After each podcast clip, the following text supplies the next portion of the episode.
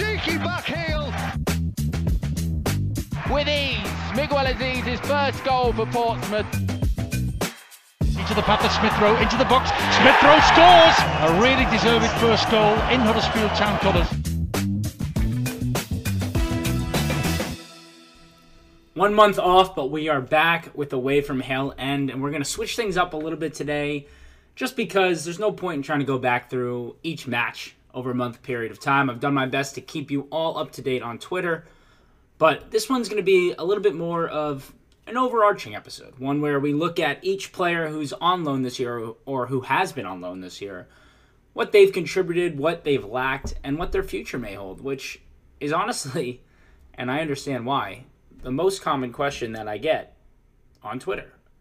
Oh, this player did this, or this player did that. What's next for them? What are they going to do next year? When can we see them in the first team? And, you know, you have to remember that not every one of these players is going to play for the first team at any point. Most of them will not.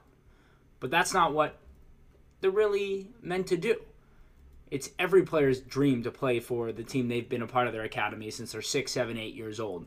But that's only possible for a couple from every grouping. And we've seen it with the likes of Saka and Smith Rowe. Uh, we've seen it with the likes of Eddie Nketiah. But think about the likes of Jeff Reine-Adelaide, or even Joe Willock, who got to play for Arsenal many times, but more importantly, fetched a 40 million pound fee, which helped bring in Martin Odegaard. And that con- contribution to the club is as big as any. So, what we're going to do is kind of go in somewhat of an order of who's most likely to least likely going to play a role for Arsenal in the future, with also mixed in kind of how their performances this year might have affected their likelihood to play for Arsenal next year.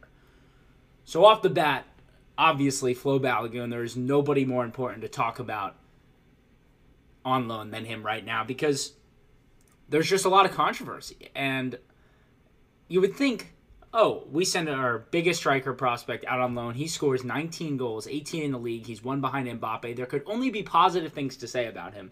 Yet I'm seeing people saying, I can't believe he wants a guaranteed spot in the first team next year. He doesn't want to fight for a spot. First of all, from some sources that are much less than reliable. And also, obviously, yeah, he doesn't want to come in and be like, uh, coming off the best season of his career and be third choice just because he wasn't here last year. He wants the right to try and play for Arsenal in the league week in and week out. And who wouldn't? I think the BS of he doesn't want to fight for his spot is the most overplayed. Do you remember how much they were saying that about Saliba? He, he's going to leave. He doesn't want to fight for his spot. He came in, fought for his spot, and immediately won it because he's that good. If Flo Balogun's that good, he'll come in, fight for his spot, and win it. I think he could very well do that. I also think it's more likely Arsenal will take the fee they can get for him because of the stage of the project that we are in. We are not in the stage where we want to keep developing talent and, and take the risk of Flo Balogun coming in and taking five, ten matches to get hit the ground running. We would need Flo Balogun to come in, challenge Jesus for that starting striker role, and pretty much immediately win that spot from him if he's going to make that impact. Or if we can get a healthy fee for Eddie Nketiah, Flo Balogun as a second option is a great one uh, by the way, I think Balogun has really transformed his game to become an excellent mix of the two strikers and someone who could fit the system quite well. But it's just not that simple. There's politics involved, there's wage demands involved, new contract. If he comes next year and sits on the bench and plays the role Eddie and Nketiah played, his transfer value is going to go from 55 60 million to 35 40. That's a huge difference for the club. And also, the player's attitude. You need a player to come in. If the Arsenal are seriously going to go on and win this league this year, or even if they come close, you don't want someone coming into the locker room who might not necessarily gel. And I'm not saying that's the truth about Flo. We, I know he gets along well with all of the Hale Enders and, and everyone I've heard. He's worked incredibly well with Will Still and the players over at Reims. You see him on social media hanging out with them outside the pitch, outside the locker room. They're boys. Nonetheless, there's big discussions to be had and I think a lot will have to do with how both he ends the season, how Arsenal end the season, and also Eddie and Nketiah. Eddie and Nketiah might feel that if he's not going to be first choice striker, he wants to leave. He wants a chance to lead the line somewhere else, which I think would be a reasonable thing, and he's proven that he can do that for pretty much any side in the Premier League. He's an excellent finisher. His link up play has gotten even better. Yes, he's not as rotational as Gabriel Jesus, but rotation is not always key to being a good striker, and it just depends on the system you're in. just looking at Flo's statistics from this year, he's played 31 matches under two different managers. Obviously, Will Still came in, gonna avoid the low hanging fruit of the obvious joke. Uh, 19 goals and three assists in all comps, 18 goals in the league, one behind the leader, who is Kylian Mbappe. He leads League One in XG with 21, a little over 21, two and a half more than second, and 3.1 more than Mbappe, who's in third. He has the second most big chances missed behind only Kylian Mbappe. Third most shots and shots on target taken behind only Kylian Mbappe and this other guy named, I think, Messi.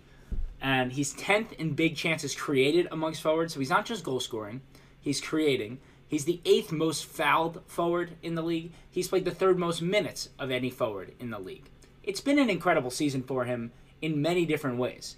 He's showing he's he's shown he's available. He doesn't get injured often. He missed two matches all year for a very slight hamstring injury, and those matches were in early January. One was a Coupe de France match against a much lower side league in which they didn't need to feel the need to risk him, and the other one he missed just so he could get healthy, but no long term injuries. He's proven that he can play in multiple different systems. He has hit the ground running every time he has been asked to do something different. From the beginning of the season, he was playing kind of in a two striker role as somebody who making more runs in behind, long balls, and, and trying to chase things down. He's shown he can be a complete striker for Stade de Reims and do all the things that you need. He shows to the ball. He spins defenders. He creates, not only for himself, but for the team. Reims currently sit 8th on 47 points with 8 matches to play. They're trying to catch Lille in 5th, who are on 52. If they do, they'll get into Europe, which would be an incredible feat for Flo Will Still, I mean, his legacy there would be immaculate if he was able to do that for them and the rest of the team. There's a lot of exciting players at this club, and I think that's really helped Flo's progression. A lot of young players who have similar aspirations. They're all fighting for a young manager who understands where they're coming from.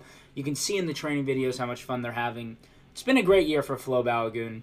I'm very, very excited to see what happens this summer. As an American myself, it's great news that he's most likely going to be playing for us. It's a perfect player for our system as well. Rotational ability is key. Let's just see what happens. And people need to not jump down the throats of Flo Balogun for wanting to be a first team striker. That's he's not saying he doesn't have the ambition to fight. Like this is such a childish way of reading the news. He's saying that he's not coming to Arsenal to be the third choice striker. And I think Arsenal are well aware of that too. That's that is a common want and need for the two of them. They both want either Flo to be making an impact immediately or to be sold somewhere where he can do that and, and fetch a big fee.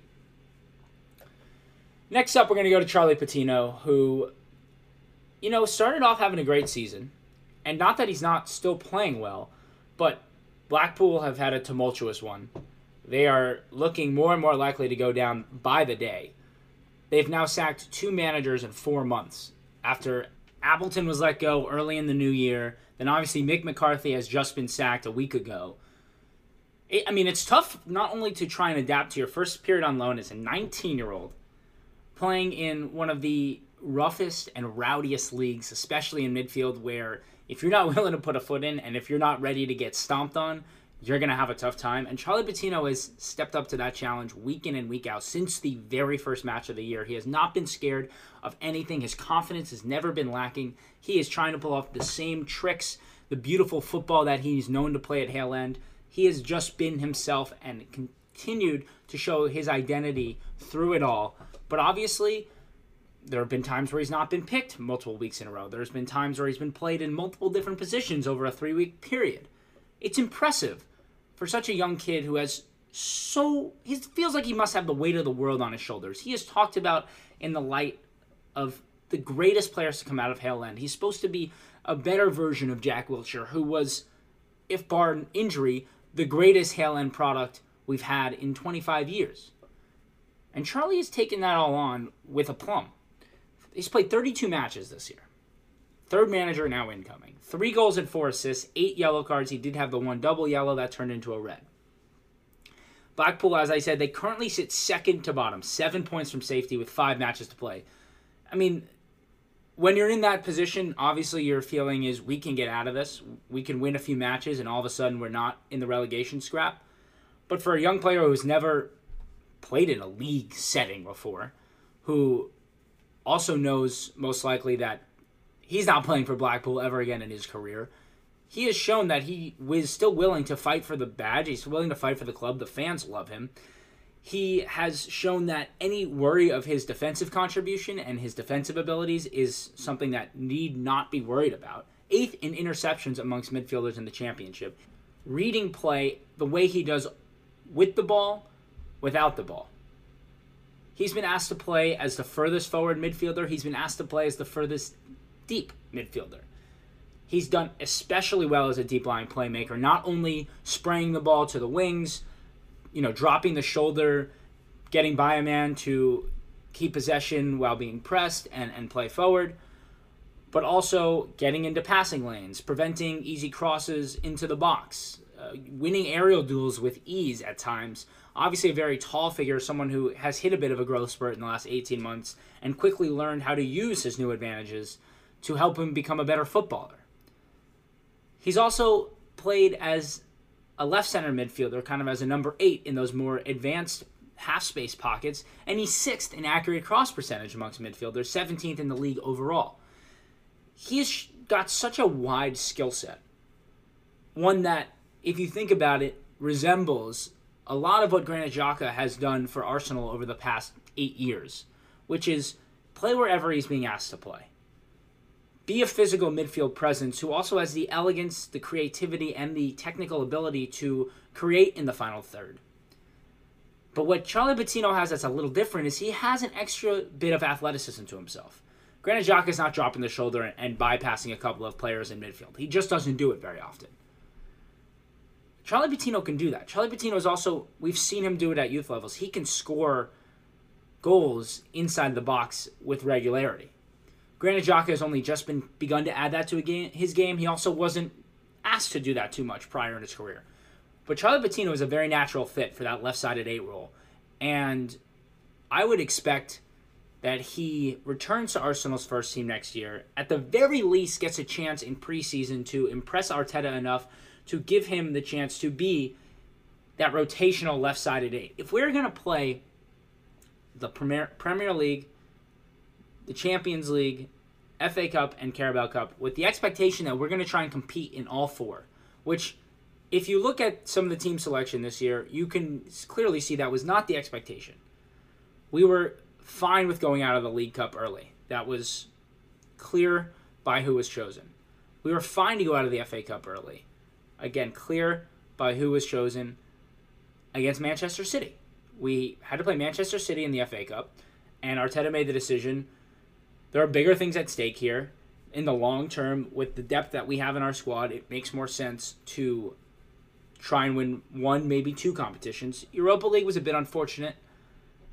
You know, again, injury played a role. Sporting played excellently in the two ties, and that competition has its own like weirdness that is an incalculable attribute. I don't know how to describe it. I mean, look at the United Sevilla match from just last night there's no world in which United didn't win that match 5 or 6 nil, and somehow it ended 2 2. There's something about that competition that brings out the worst in big clubs. And as much as I like to troll Manchester United, I mean, it's the same. Think about the final they lost, where it went to goalkeepers on penalties. I mean, it's like stuff out of a video game. That competition is cursed. But I expect Charlie Patino to play for Arsenal's first team next year. If not, the only thing that would make sense is a loan to another Premier League side maybe a Brighton, another team that plays in possession, maybe a, a, Brentford I could see. They don't really have a role that suits him all that well. Uh, but those would be the only other things I could see. I could see if West Ham stay up and David Moyes stays. I, could see Charlie Patino going on loan there to a club that's fighting for Europe, not necessarily fighting for the league. Again, we're a little bit ahead of schedule, although next year would have been the year that we would have liked to fight for the league anyway. So, great season so far for Charlie. Really enjoyed watching him, and I think this is two out of two loans so far that have been selected wonderfully and have really come to fruition. I think ideally Arsenal would have liked Appleton to stay longer. I think that possession style football that he plays, the expansive style, was more of what Arsenal had, you know, in line for Charlie. But nonetheless, it has worked well. Staying in the championship, Brooke Norton Cuffy next in line amongst players who may have a chance to feature for the first team next year or go on loan to a Premier League side. He's had an interesting one. Obviously, we've covered the Rotherham loan in detail. Not going to spend too much time on that. He played 21 matches for them before being recalled and sent to Coventry. Brooks played under three different managers total. He's had two assists and seven yellow cards. He's played in all but two matches for these two clubs. That's pretty incredible. Another player whose availability has been key. Availability is the best ability, especially for a side like Arsenal, who over the years we all know have struggled endlessly with unlucky injuries at inopportune times.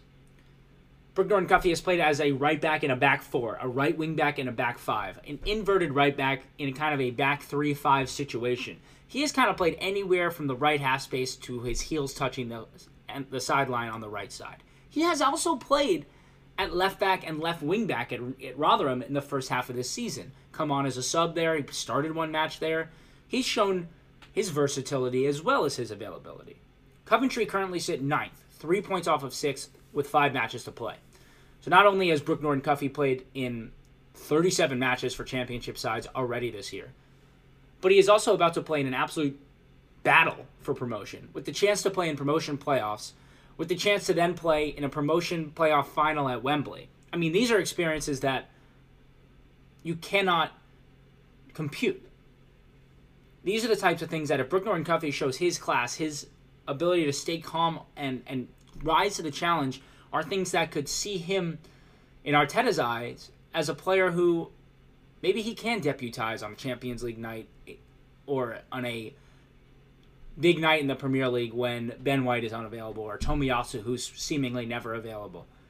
I don't think that Brooke Norton Cuffy steps into the side next year, especially considering how many right backs we've been linked to. I think it's more likely he goes on loan one more time and then Arsenal make a decision on his future, but he's only 19. 19 year old defenders uh, are not often starting or playing a role in Premier League winning sides. Look at Rico Lewis. He had excellent moments this year, but he still isn't starting consistently for Manchester City. John Stones, who had very, very little experience as an inverted right back, has stepped into that role, and he's done excellently. But Rico Lewis, who had done well there, and one of the main reasons he even got playing time was to play there, isn't getting that opportunity. It's tough to be a defender at that age. Think about Reuell Walters. Uh, obviously, in light of the article that came out today, he's getting a lot of publicity, so I think he's worth talking about here. He played excellently in preseason against high level senior competition. A player who can play anywhere against the back line. Rob Holding, obviously a huge risk, someone who doesn't play football the way that Arteta likes to play it, but he's still going to go with Rob Holding for the experience because, especially in defense, experience is something that you need in big matches. And if Brooke Norton Cuffy can get this experience, tying it back to Brooke Norton Cuffy, in these big matches, trying to help his team to the promotion playoffs, help his team win a semifinal, help, help his team at Wembley, that would be excellent. We know a lot about the things that Brooke Norton Cuffy is great at. He's 10th most successful dribbles in the championship this year. He has the 19th most accurate crosses amongst defenders in the championship this year. He has the 19th most tackles amongst defenders in the championship this year. Seventh most ground duels won amongst defenders in the championship. These stats aren't amazing. They're just to give you a little context about what I think is some unnecessary scapegoating amongst Coventry fans. They expect players to hold possession and never lose it yes, Brooke Norton Cuffy has been inconsistent at times, but you don't have a Brooke Norton Cuffy on the pitch and tell him when he receives the ball to just continue to pass sideways and pass backwards.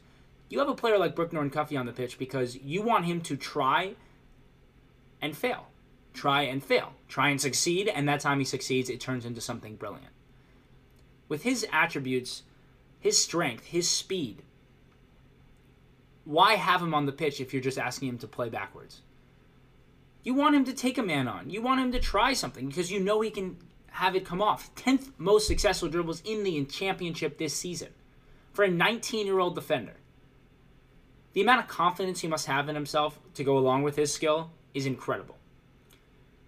I will say he has not found his stride crossing the ball this season, something that, if you remember one of my first scouting reports on him over two years ago, I thought was one of his greatest skills. He is excellent from not in the half space, but not all the way on the wing, kind of top corner of the box, playing in an early ball to the front post. I thought that that was a skill of his that I have not seen so successful at such a young age, with 16, 17 years old, from anybody. I think he lost confidence early crossing for Rotherham, starts to get it back for Coventry. They don't necessarily play a lot of deep crosses. I think a lot of their success comes from Gyökeres or whoever's playing as second striker, whether it be Gunnin or, or Kasey Palmer before he got injured, receiving the ball uh, and then and play coming from there. I think Brooke Norton-Cuffy has had a lot of issues this year, inconsistent issues, and has still put up excellent numbers and made excellent contributions. I do expect him to come back and go on loan to a Premier League side next year. I think that's a good test for him. I think that really will show if he's ready for that level. But I wouldn't be totally shocked if none of our right back links come to fruition for him to be a rotational right back next year and, and something that he might be really successful in, especially in the Champions League. I mean, there's a lot of discussion these days uh, especially because of Kieran Tierney. Oh, you inverted right backs and left backs don't work in the Champions League. I mean, that's a load of BS. If it, you, anything can work if you do it right, and that tactic that works so well in the Premier League for Arteta and, and Guardiola, there's no reason it can't work in the Champions League with the right tweaks. But there is something to say that in tournament style football, a little bit more of individual quality becomes necessary. And Brooke Norton-Cuffy brings that. Ben White has gotten really good overlapping, and I think that shows what Arteta wants from his right back. But Brooke Norton-Cuffy offers something a little bit different, and I wouldn't be completely shocked if he is kept on for next year instead of sent on loan again. Staying in the championship once more, Marquinhos, who went to loan to Norwich for the second half of the year, has played eight matches for them, one goal and one assist. He's made five starts. Norwich are currently eighth, one point off the promotion playoffs, and another team who is absolutely battling with five matches to play to find their way to potentially Wembley and into the Premier League. Marquinhos has looked good at times and he's looked a little bit bland at times. And I've spoken about this quite a bit, so I'm not going to spend too much time on it. But he has that little bit of thing. It kind of actually reminds me of the way Antony plays, um, where he knows he has a deadly left foot. He knows that he has some skills in his bag. He can play a delicious ball in. He can shoot one into the top corner.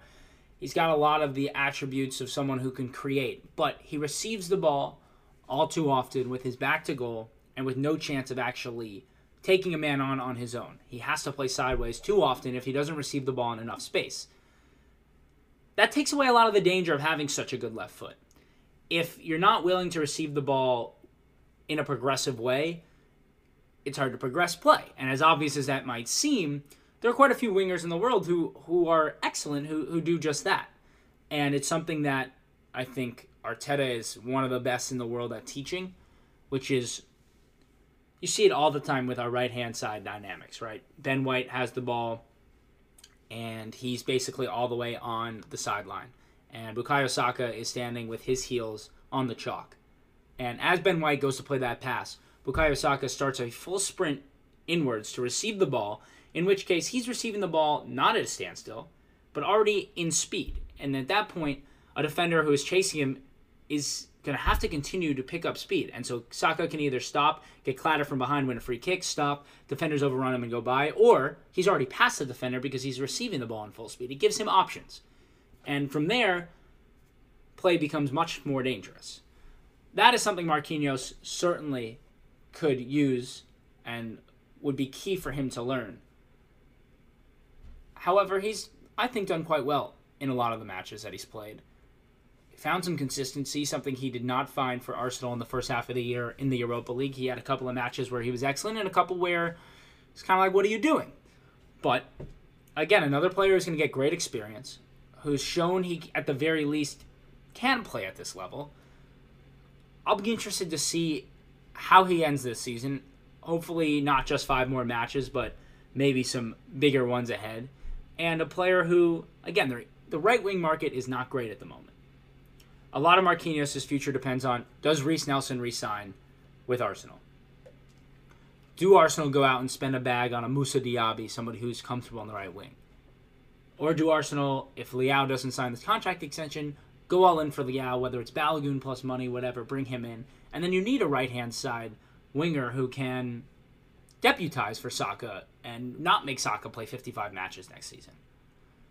If that's the case, Marquinhos, with the way he's played, I could see him stepping into that role, especially with another summer under Arteta. Now that he's more comfortable, he said it took him a little while to adjust to living in England, and, and he had the help of the three Gabbies and the Brazilians in the squad, obviously.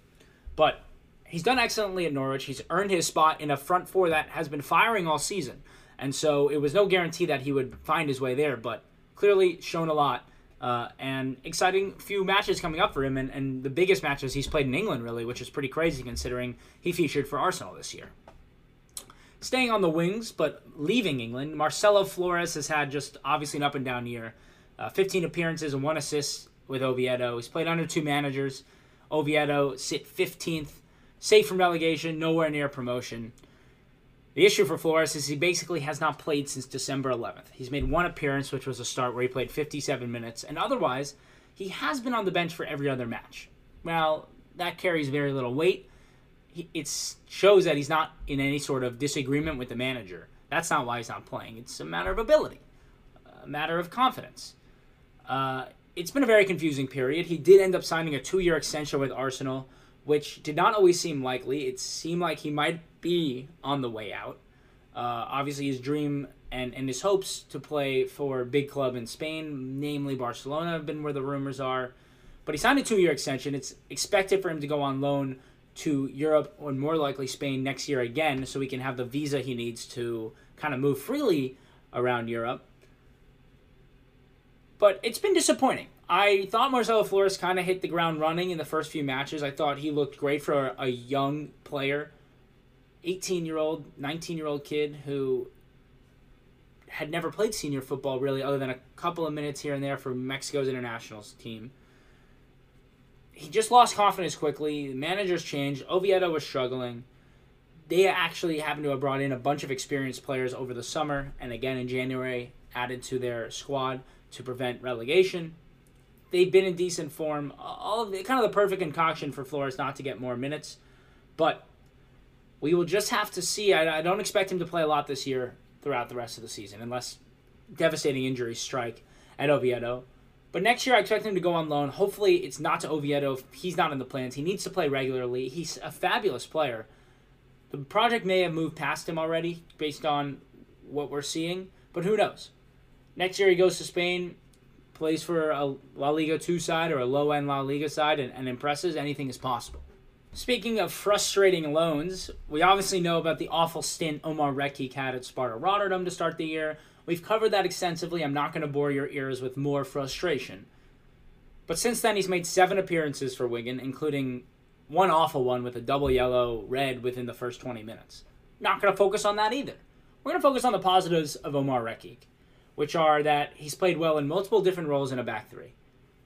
He's dealt incredibly well with physical strikers with the likes of Daryl Dike, and the other ones that you are used to seeing in the championship, these bigger bodied, older, experienced number nines who, you know, for a young player like Omar Rekik, they can kind of trick them into making mistakes. The ball playing ability of Omar Rekik is completely unquestioned. You cannot watch him and say, you're worried when he has the ball at his feet. He doesn't make mistakes. He often makes incredible plays. He's happy to dribble as far as you let him into space. Why I thought he was going to be so good in the Eredivisie, a, a league where that's a specialty, a la Davinson Sanchez. And he's doing this all for the worst team in the championship, which I guess you could say a lot about that, but to me shows character. He's come in and said, this is my opportunity to show what has been missing for me. I got snubbed from the Tunisia World Cup squad because I wasn't given the chance to play this year, a squad that I had been pretty much a part of every single international break. I'm frustrated, I'm upset, I'm going to show how good I can be. And he's done just that to me. I've been very impressed with him, other than that one match where he got tricked against the best side in the championship, Burnley, who are, I think, going to hit the ground running in the Premier League next year. Other than that little 20 minute double yellow where he just he lost his head a little bit, I, I think I've been more than pleased with what I've seen from him and comfortably would feel happy with him at many sides at the bottom end of the Premier League. I think his biggest issue is that where he switches off in defense. He loses his man in behind. He goes to ground to make a slide tackle when he thinks he can win it when it's unnecessary, right? The two yellows he got against Burnley was unnecessary for him to do that. He was back, he was in position, he could kept in front of the winger, didn't need to go to ground. Both times he went to ground and got the player's foot. Those are the things you can really only learn from experience. I mean, you even saw with the likes of Saliba at times as a young defender. Gabriel, it's taken him two, three years to become what is now one of the best left footed center backs in the world. You can't expect defenders, and it's like what I touched upon earlier, you can't expect young defenders to not make mistakes. You have to be okay with mistakes. It's what they do the rest of the time that's key. Do they learn from it? Do they continue to be aggressive players and, and continue to believe in themselves to defend? Do they continue to believe in themselves to stretch the defense with long balls over the top and, and looking for opportunities for you to make an impact on a game outside of the regulars, outside of just doing your role, but actually performing above that. And Omar Rekik is a prime example of that. I think he's a great player who could be excellent for a top flight side in Europe in any of the big five leagues. I think the Eredivisie is one, especially where he could be excellent. But probably another loan next season. What it could be the championship. I, I could see him going back to the Bundesliga. Obviously, he was purchased from Hertha Berlin. Uh, I mean, it would be awesome to see him alongside Martin Dardai. They're, they're Dardai's more of the physical, let's call it Gabriel of the you know the group, an excellent passer who can break the lines, but really physically demanding and strong. He's one of my favorite prospects in Europe. Uh, and then Omar Rekik, more of the Saliba, who's on the ball, he's confident, who shepherds players out of play, doesn't always go to ground necessarily. That's what he needs to become. Uh, is more what I'm saying. He's not necessarily the physical brute uh, of uh, of Gabriel, but more of a he sees play out. Let's call it. He's a safe, smart defender whose ball playing ability can absolutely change the dynamics of a side. So, I mean, I'm not going to rule out Omar Rekik having a future at Arsenal. It's just too early to tell. He hasn't had enough experience in senior football. But I think more likely he, he's another player who could fetch a pretty decent fee with one good loan move. Talking about the Eredivisie, Mika Biereth who's had another up and down season. I mean, we've had some unlucky injuries and some unlucky manager situations for our loanees. Uh, has only made 10 appearances for Waalwijk, uh, two goals and only two league starts. Uh, neither of those goals coming in league starts, but nonetheless, good return, averaging over 0.6 goals per 90 minutes in the league, which is great for his first senior football. Uh, he got his first call up to Denmark's under 21 side this season. He's looked dangerous when he's been on the pitch. Waalwijk are currently sitting in 10th place on 35 points. They're seven off Utrecht for a Conference League spot with nine matches to play, so not totally out of reach with a good spell of form. Mika Biereth now returning to the squad, looking to get on the pitch, looking to start matches, looking to make an impact. He's, I mean, we've spoken about him to death. Uh, I've done multiple threads on him on Twitter. He's one of my favorite prospects, not only at End, but I think his identity is one that you don't see a lot nowadays. He is Balogun light. He is technically more secure, physically not as dominant. He can pick up the ball anywhere in the pitch and dictate play from there. He will score goals in and around the box. He will spin a defender. He has excellent dribbling technique. He has got a wide passing range. There's so many things you can do with him, and I actually think he would be especially good on a side like West Ham. I'm not saying right now, but in the future, he reminds me of Michael Antonio in ways where he's going to be an outlet. He's going to hound long balls. He's going to chase you down to win them. He is going to try and bully you in ways to keep you away from the ball and score. He's going to create for you. He's going to win headers in the box and score goals like that. He's going to do a little bit of everything. And he's okay being isolated at times because of how technically sound he is and how good he is with his back to goal. I think Waalwijk are twice the team when he's on the pitch. He adds another level of danger that they do not have. And he's been unlucky not to score more goals. He's been very close many times, and that comes with not getting on the pitch enough, mostly because of injury this year. But, you know, it's hard to, when you get X amount of chances to score every time, it's hard. You need to, the best players in the world are missing many chances. So you need to just be racking those chances up. That's how the goals come. But he likely comes back, goes on loan again another player where it's tough. There's so many good strikers at Arsenal right now. I mean, I haven't even gotten to Nikolai Moller yet, but you have to feel for the likes of him or Tyreece John Jules, who at this point are, have pretty much no chance of making it for Arsenal. I mean, Folarin Balogun goes away and might win the Golden Boot in League One and still can't make it in the first team at Arsenal.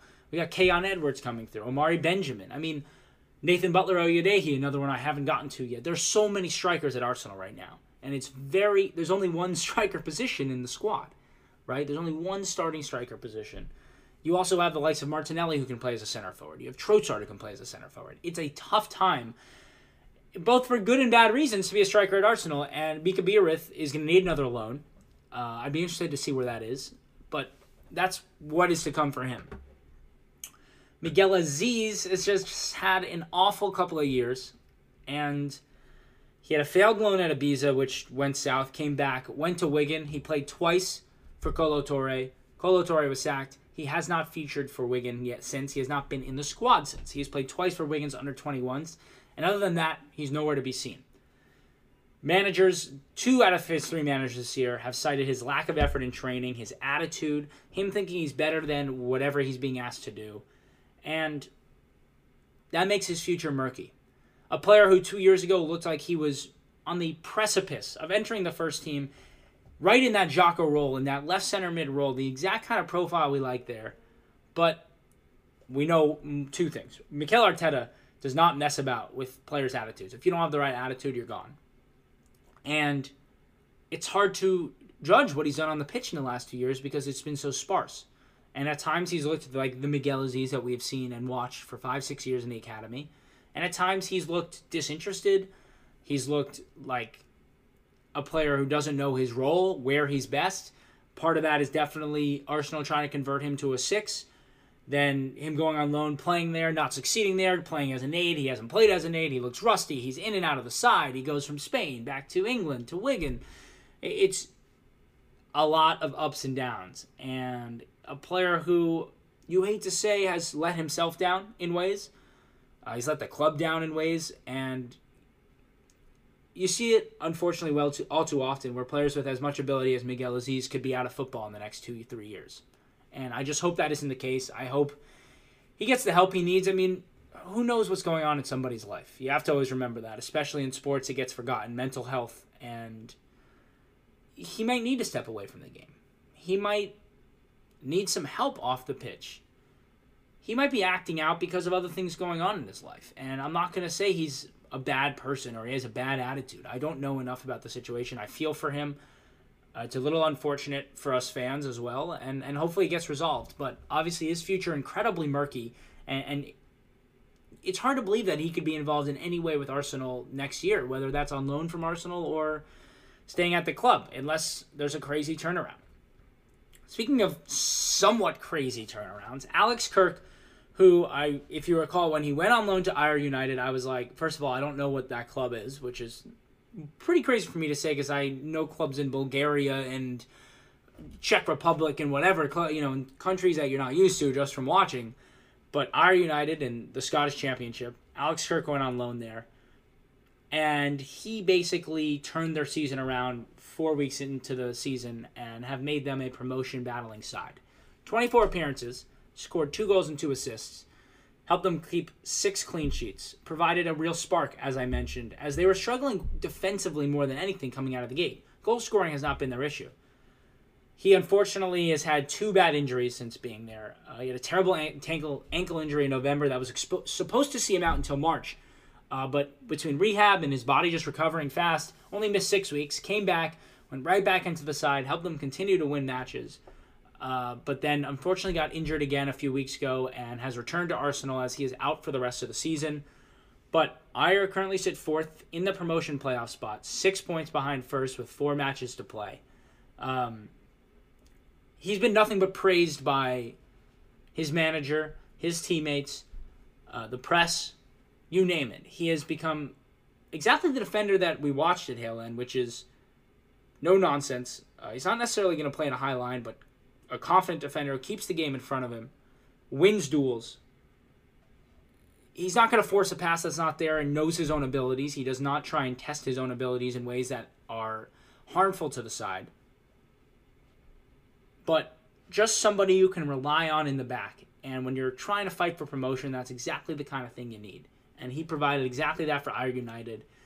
He feels like he found a real identity with the club. He mentioned in an interview he plans on continuing to watch them week in week out, hoping for their promotion. And you know, he even mentioned how great it would be if Ayr United got promoted, Arsenal win the league, and what that would mean for him. And that he's ready to show Arteta this offseason why he should stick around next year and why he's such a what can be a great asset to the club immediately. And I mean, to me, I think there's a couple of things at stake. He has one year left on his contract, so I think Arsenal will try and extend that as quickly as possible. And see him go in the championship next year. He, I said this when he went on loan at the beginning of the year. He reminds me a lot of Daniel Ballard in the way that he plays, and the championship is exactly where he would thrive. I expect him to go there next year. Then maybe fetch him. fetch just a nice fee. I don't think he's got likely got a future at Arsenal.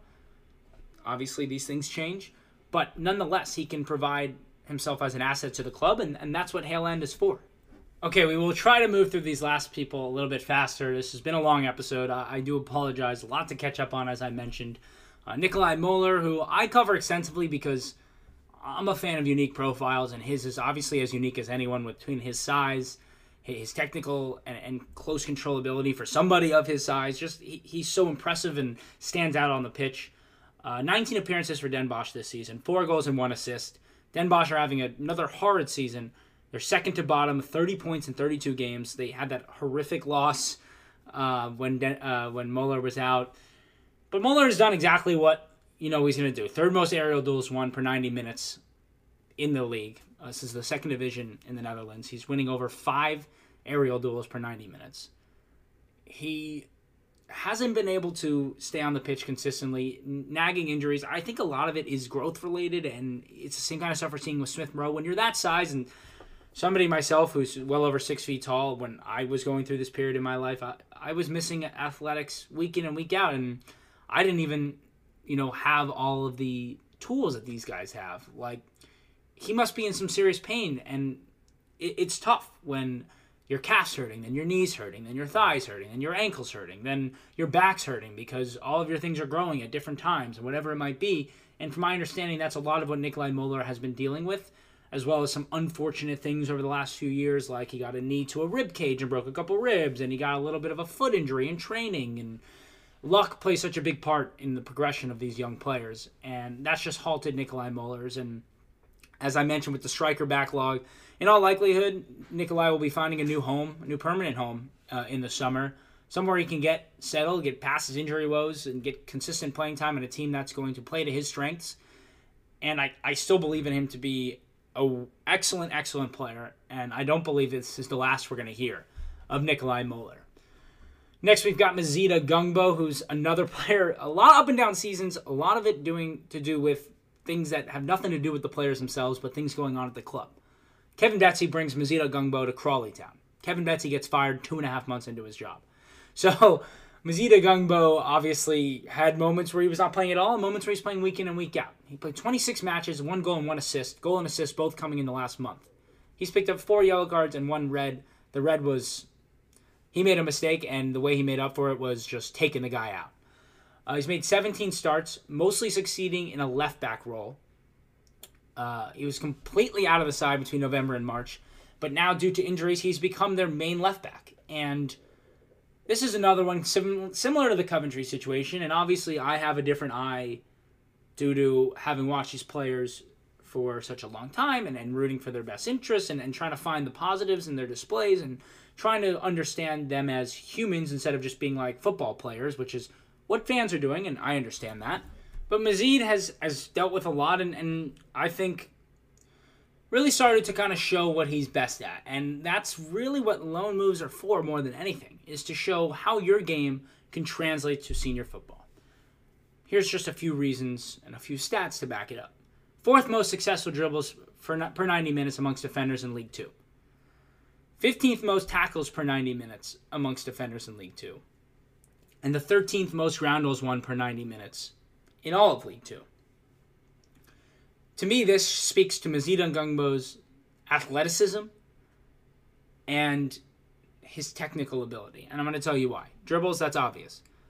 He knows his own strengths. He knows his speed. He knows the moves that work for him and in the spaces and areas of the pitch that he can pull those off. Because oftentimes they're coming in the same areas over and over again.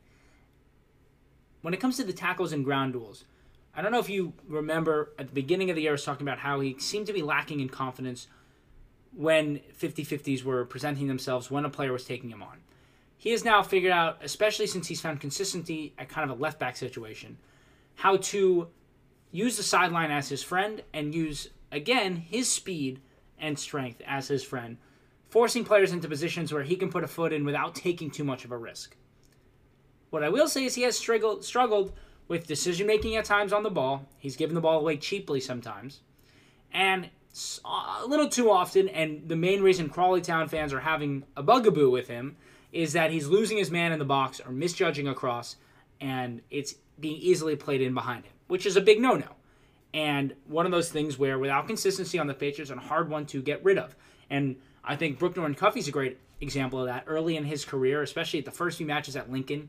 That was happening to him, and he quickly figured it out. He had the pleasure of playing week in and week out for the same manager who wasn't getting fired, who whatever, X, Y, and Z, all the external factors, which play a big role. Crawley are now one point from safety with five matches to go. Uh, they're going. The team ahead of them is Hartlepool, who with Taylor Foran, who I'm about to cover next, is right above them. Uh, but it looks like Ogungbo is going to be playing left back for them on the way in, and great experience to try and keep the side up. I'll go to Taylor Foran next, as I mentioned with Hartlepool United. Uh, nine appearances for Hartlepool, seven starts. He went there in January. Uh, excellent, excellent dueler, a dual demon, as I like to say, my favorite phrase. Uh, but he hasn't necessarily been able to nail down a starting spot over the last few matches because they keep switching between a back four and a back five, and they seem to have found more success with that back four.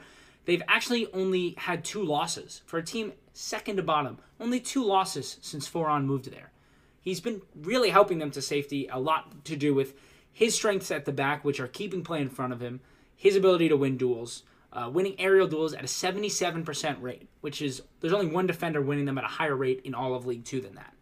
Uh, they're one point above the drop with five matches to go, and I mean Foran has done exactly what he's you'd expect him to do. He's huge body center back. He isn't going to play in a high line. He's going to play deep. He's going to keep the play in front of him, and he's not going to, you know, when he dives in, bad things happen, as we've discussed earlier. But another player, him and Ogungbo both uh, I would expect both of them to go on loan again next year. Ogungbo, I could say leaving permanently. Uh, I think he, that's just what I think is more likely. Taylor Foran, I believe, will go on loan another year, hopefully one uh, level higher up.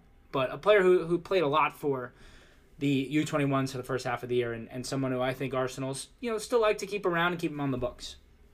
Staying with defenders, Ryan Alebiosu uh, at Kilmarnock in the Premiership in Scotland. 28 appearance for them. They sit 10th and in the relegation group. Uh, he's made 17 starts in all comps. And it's funny, he started off the year hot, looked comfortable, um, was great on the ball, seemed to be one of their best attacking threats going forward down that right wing. But he really has lost confidence since and can't really seem to figure out the defensive side of the game, which is a little odd. I mean, his progression is odd. Like, he was kind of a hidden gem who all of a sudden became a great player for the U21s last year when there was a little bit of Brooke Norton-Cuffy injury going on, and he just kind of slotted into right back, found a lot of early success as going forward, lots of assists with excellent crossing, uh, and then went on loan and, and, did well on loan at Crewe, Alexandra, and went on another loan here. I think the goal was if he can do it in the Scottish Premiership, maybe Arsenal can get a fee this summer, and you know Alebiosu has become an excellent product coming out of Hale End. Uh, but he's really started to struggle, losing concentration. Another player who's mismarking players, then making the wrong decisions when they let a player in behind, making a bad tackle, or just giving up on a play or whatever it might be. I mean, that whole side is such a disaster. It's hard to just take him out and look at him in his own lens. It's so hard to watch them all as a team. Uh, but the one positive I will say about Alebiosu is he, he's looked really good going forward at times. He has great long strides. He's a very powerful runner, and I think he will succeed in senior football because of this. Uh, but I'd expect still, I'd still expect him to probably leave permanently in the summer, potentially to a, a team in Scotland or, or a championship or, or, League One side. Reminds me a little bit of Harry Clarke. Maybe he goes on a six month loan and then ends up, you know, getting sold next year. But that that's what I see for him in the future. A couple more players here. Tim Akinola 28 appearances for Chesterfield this year, one assist, only 11 starts, even though he is far and away the fan favorite. And now he has not gotten in the squad for the last six matches, even though it's not injury related. Manager just says he can't seem to find him a place for him in the squad, even though the fans love him and it's a good thing and blah blah blah. I mean, I don't watch all of Chesterfield's matches; they're hard to find. The ones I have watched are because Tim Akinol is playing. He seems to be an X factor for them, and they seem to win matches and get themselves in positions to score in dangerous areas more often than not when he's on the pitch. Uh, they're currently one point off third, though, in the National League, which gets you in the semifinal automatically for the promotion playoff. Uh, they've got four matches to play. They would love to get stay in that third, second or third position to get themselves in that semifinal. Uh, Tim hoping to get himself a chance to play, but I would expect him to leave permanently after the season. And if Chesterfield find a way up, I could see him going there. I mean, the fans really love him. The manager has used him in an interesting way, as I've talked about, with it being a pressing mechanism and using his athleticism in the middle of the park to cover as much distance as possible, win balls back all over the pitch, uh, and uh, and obviously his technical ability is no joke, especially at this level. Uh, Nathan Butler Oyedeji went on loan to Accrington Stanley in January. He's played eight matches, only four starts. Really hasn't made the impact he was hoping, but I think a lot of that has to do with the way Accrington play. Uh, Nathan is obviously a player who played a lot on the wings in Hale End. Uh, then this year, due to some striker injuries and, and his own successes, became more of a center forward. Uh, but he's used to receiving the ball to feet and using his pace and, and, and close quarter control to kind of, you know, beat his man and, and get a shot off. And that is not how Accrington Stanley played. They play long balls into the channel. Uh, they brought him in, as they spoke about, to use his speed as a, as a player to get onto the ball there. But hard for him to kind of make the adaptation to senior fall, football and kind of learn a new style of play at the same time. Uh, I'd expect his loan to go him to have a loan next year as well for the full season uh, to a place that better suits his game. Uh, but Accrington Stanley are in the final relegation spot, two points from safety with six matches to play. Who knows? Maybe Nathan Butler Oyedeji on the last day scores a goal to, you know, keep them in League One, and he's an Accrington Stanley legend. I mean, these are the kind of fun things to to look out for and to watch, and, and that's why I do this because I think it's great when a player like him, who has aspirations of playing for a side that is now potentially going to win the league this year, can do something for a club like Accrington Stanley and, and keep them in League One or whatever it might be. I just find those interesting storylines to be awesome. And he could become a cult hero at his age, which is hysterical to me and, and in a great way. Not funny in, in a, you know, mocking Accrington Stanley way, but in a way that's like, it's hard to believe that this is the world we live in, that sports dictate our happiness in, in such a large way. Uh, just a few more outfield players before we cover our goalies. Obviously, everyone knows the bad news of Tyreece John Jules, who has not featured since October 29 and, and ended up having to have hamstring surgery after he returned to training and re injured it. It's just sad. I don't want to talk about it too much because it really, I just feel terrible for him. The injuries have racked up, and it's just not clear what's next for him. He seems to have a good head on his shoulders. Every, well, at least at Ipswich, the manager says he's just such a bright spot in training. And you just hope that he's another one where if you can get past the growing pains and the little injuries as a youngster and and continue to love the game and fight through it all and, and want to play enough, uh, you know, he'll have a future in senior football. He's just too skilled not to. But it's not clear what that what that next step will be for him yet, and, and his time at Arsenal is, is likely over with his contract ending this year. The last outfield players, Billy Vigar and Kido, Kido Taylor Hart, Obviously, playing for Derby County's under 21s on loan, another odd one. Um, the speculation of them ever playing for Derby's senior side was merely speculation and clearly not happening. Vigar's made seven appearances for the U21s without a goal or assist.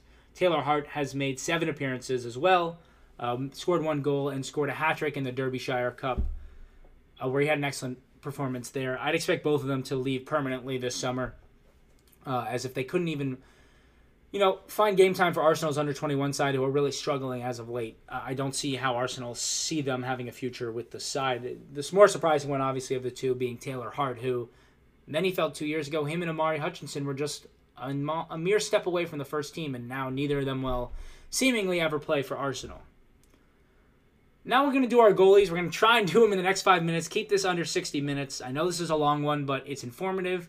And it'll answer a lot of the questions that people have had for me on Twitter that I haven't necessarily been having a chance to get to. Uh, Arthur Okonkwo, the star of the goalies.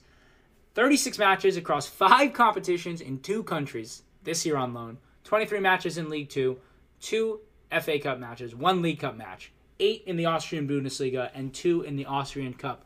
He's got 14 clean sheets and allowed 42 goals in 36 matches. Pretty good return, especially considering he was playing for Crewe, Alexandra for the first half of the year and played 26 of those matches for them. He made 79 saves in 23 League Two matches, which is just absurd, showing how poor that defense is. I don't know if anyone remembers, but those last few matches for Arthur Okonkwo at Crewe, I never had. I was in shock on this podcast at the defending I was watching. Never seen anything like it. It was so porous. Swiss cheese D, as my favorite announcer Walt Clyde Frazier would call it. Literal holes gaping in the defense. Um, second highest clip in saves per 90 minutes uh, in League Two this year at 3.43. Third highest in saves inside the bat inside the box per 90 minutes, and the highest rating of any goalie in League Two all year. He was a star. He was, although struggled early on with shots from outside the box, he was a star for most of the season. Only one keeper has saved more penalties in League Two this year, and Okonkwo hasn't played there since December. He faced three penalties and saved two. Uh, one other keeper has saved three, having faced five. He has the most punches per 90 minutes in League Two with over one. And again, he has not played since December in this league. More recently, though, since joining Sturm Graz in the Bundesliga, he's played eight matches in the Austrian Bundesliga, keeping three clean sheets, and they've won six of those matches. He also played in the quarterfinals and semifinals of the Austrian Cup, keeping a clean sheet in the semis and saving two penalties in the quarters against Salzburg to see them into the finals.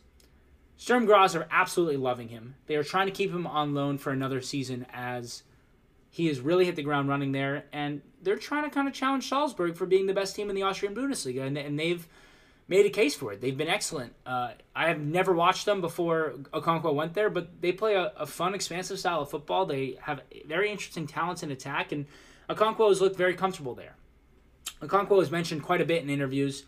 Uh, number one, that I think he's going to represent Nigeria, which is exciting. Uh, that he could be their number one very soon or, or in the near future, and that his dream is still to make it at Arsenal, but he doesn't want to go there and be the third choice goalkeeper. He wants to go there if he's going to get the chance to play, and if not, he'd like to continue to go on loan to big clubs like Sturm Graz and, and other clubs and show why he deserves a spot. And I love that mentality out of him. I love the way he's worked on his game and continued to become better and, and improve and he became an excellent penalty saver, and his distribution has gotten better. He's learned how to better position himself in goal uh, with long shots, as he hasn't really let any in since moving to Austria. So, really enjoyed watching him this year. Next, we've got Ovie Ejeheri, who I've covered extensively uh, in the way that he was playing for Chelmsford City this year. Obviously, 28 competitive appearances for him across two countries 21 in the National League South, two in the FA Cup, four in the Liga Cup in Finland, and he made his Finnish league debut just this past weekend. He kept 11 clean sheets in the National League South. We've talked about this. Only allowed 15 goals. Incredible. All of this amazing things. The reason he was his his contract actually ended, and a you know not that the Finnish league is such an amazing league, but he gets to play in a top division, playing for SJK Seinäjoki. Uh, he made his debut in the Finnish league this weekend, as I mentioned, allowing one goal uh, in a 2-1 victory. And Ovie's best quality is his reaction saves. He positions himself well and he gets makes himself big immediately. And he's made some stellar, stellar saves this year. Uh, I, my, my belief is SJK Seinäjoki will want to keep him on a similar deal for another six months because their league season just started.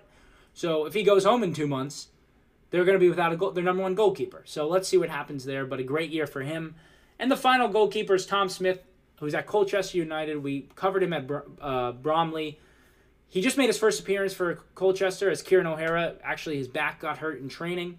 Uh, kept a clean sheet in a 4 0 win, and Colchester manager was very impressed with him and said he's going to have a real decision to make when Kieran O'Hara comes back. Very impressed with Tom Smith's distribution, and I mean, Arsenal have so many good goalkeepers that I wouldn't expect Tom Smith to stay around much longer, but who knows? I mean, Arsenal have all become all of a sudden become goalkeeper FC in Hale End, and it's a good problem to have because a great goalkeeper is hard to come by. But those are all of our players who have been on loan. Kept it under an hour. A lot of exciting things. Hopefully, I've answered most of the questions that I haven't had the chance to do so, and the podcast will resume regularly next week. And thank you all for listening to another episode of Away from Hale End.